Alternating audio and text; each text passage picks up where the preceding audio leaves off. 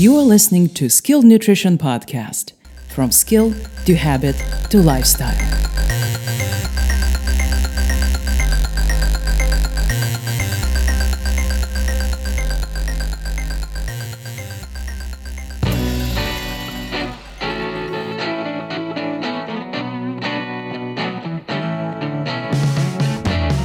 Welcome to Skill Nutrition Podcast with yours truly, Coach Natalia. In this episode, we're taking a look at one of the hottest subjects in the nutrition and fitness space ketogenic diet. I will try to answer the question that I hear a lot from my clients. And the question is this Does keto have an edge over any other diet when it comes to fat loss? If this is something you've always wanted to know, let's try to think through it together.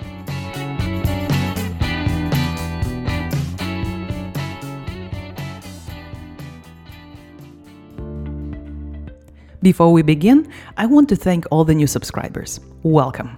And a special thanks goes to Bonnie, a client of ours, whom I saw on the gym floor sharing my podcast with a new gym member. Bonnie, you rock.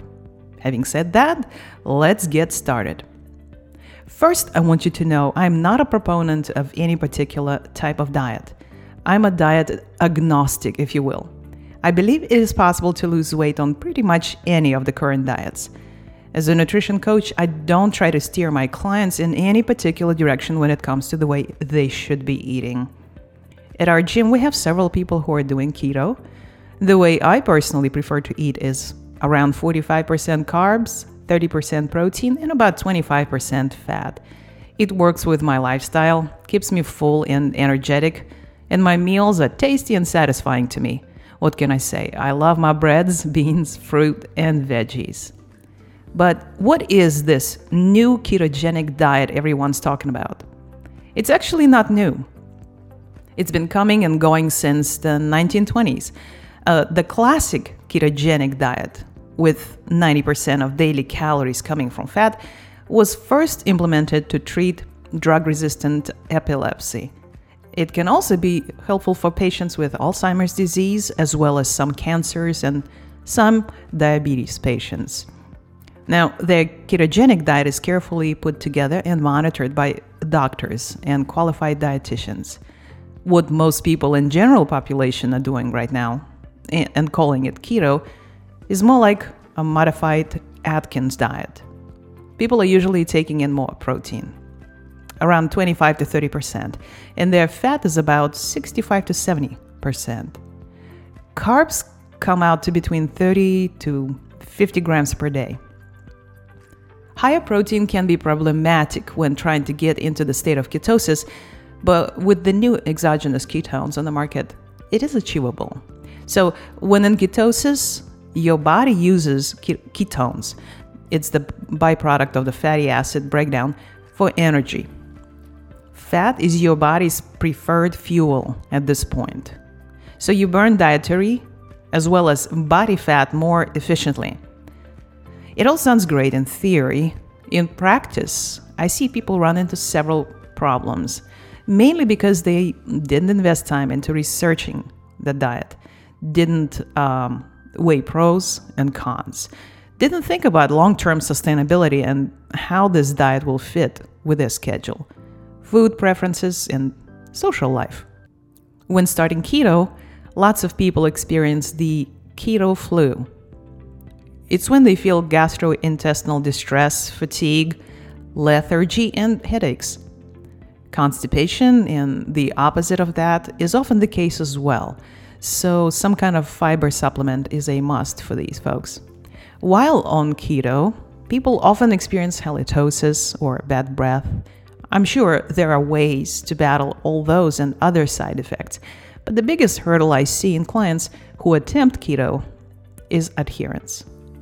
Here's a common scenario for you guys. The dieter starts off losing a bunch of weight very quickly, mainly due to water loss. In the absence of carbs, water weight loss can be pretty significant due to the fact that every gram of carbohydrate attracts 2 to 3 grams of water. The dieter is excited and motivated.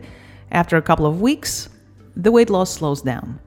but it's still happening because he or she cut out a whole food group, carbs, out of the diet. The individuals have to adjust to a whole new way of eating, monitoring whether they are in ketosis or not, say no to a lot of their favorite foods, decline invitation to social events, or make adjustments. If high fat is not your preferred way of eating, you won't be able to adhere to this diet long term. And when you go back to your normal diet, there will be weight regain. That's a lot of sacrifice for most folks.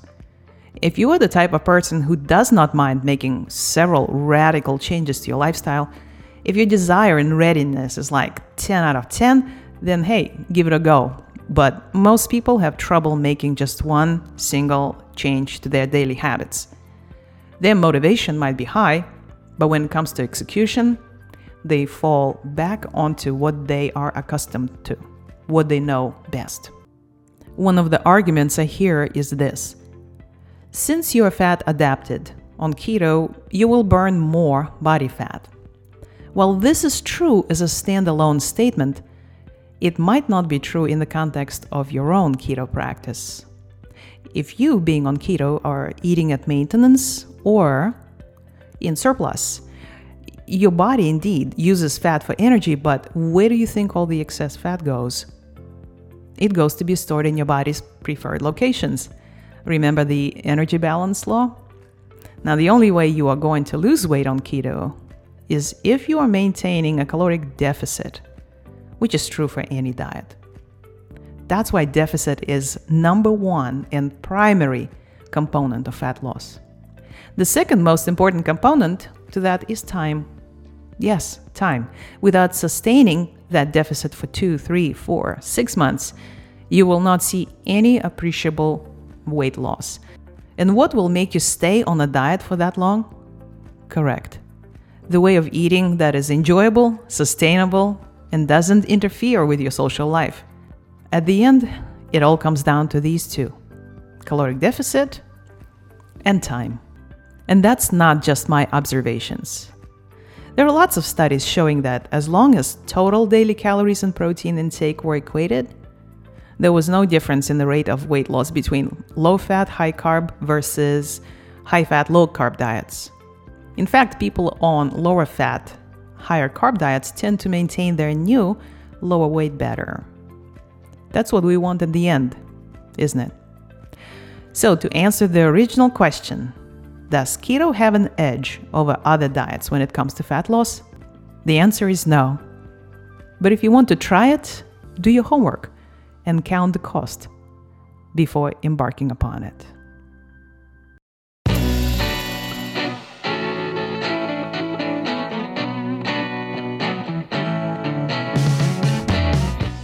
Hopefully, I was able to help you clear things up regarding the keto for fat loss question. If you found this helpful, share the knowledge and take a screenshot of this episode, post it on social media, and tag me. With questions like this one, email me, coachnatalia at icloud.com. If you're an Instagram user, look up at coach underscore Natalia. I want to hear your feedback. Thanks, gang. Thank you for the five star ratings on iTunes. Keep them coming. Coach Natalia signing off. Until next time.